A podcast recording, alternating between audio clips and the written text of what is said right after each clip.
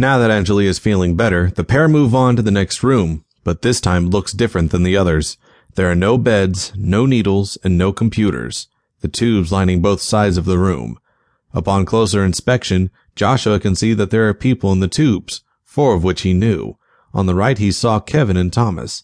Ava had Thomas collected shortly after destroying the pulse. But their tubes looked different than the others. The liquid in their tubes was a dark and murky red. From looking at them, it was clear to see that they were dead.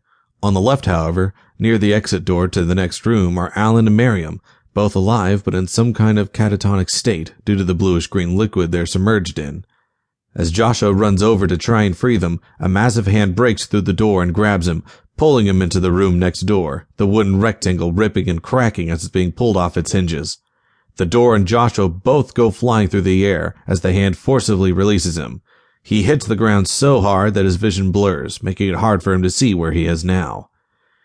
When his vision starts to clear, Joshua can see that the room he's in is not a lab at all, but some kind of ceremonial chamber, furnished with wooden floors and all manner of swords, as well as other weapons, both on the walls and in glass cases.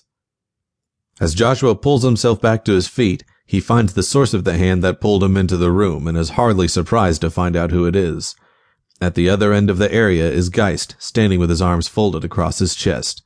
Even though he's still wearing those black sunglasses, Joshua could tell that he's staring at him.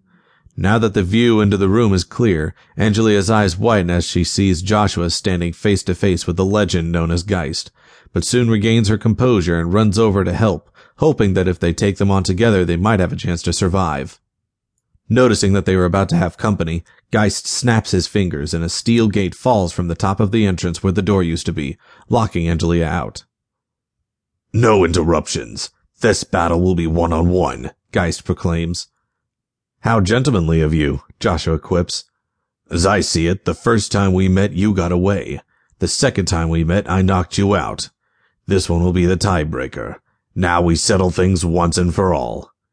Ready whenever you are, big guy.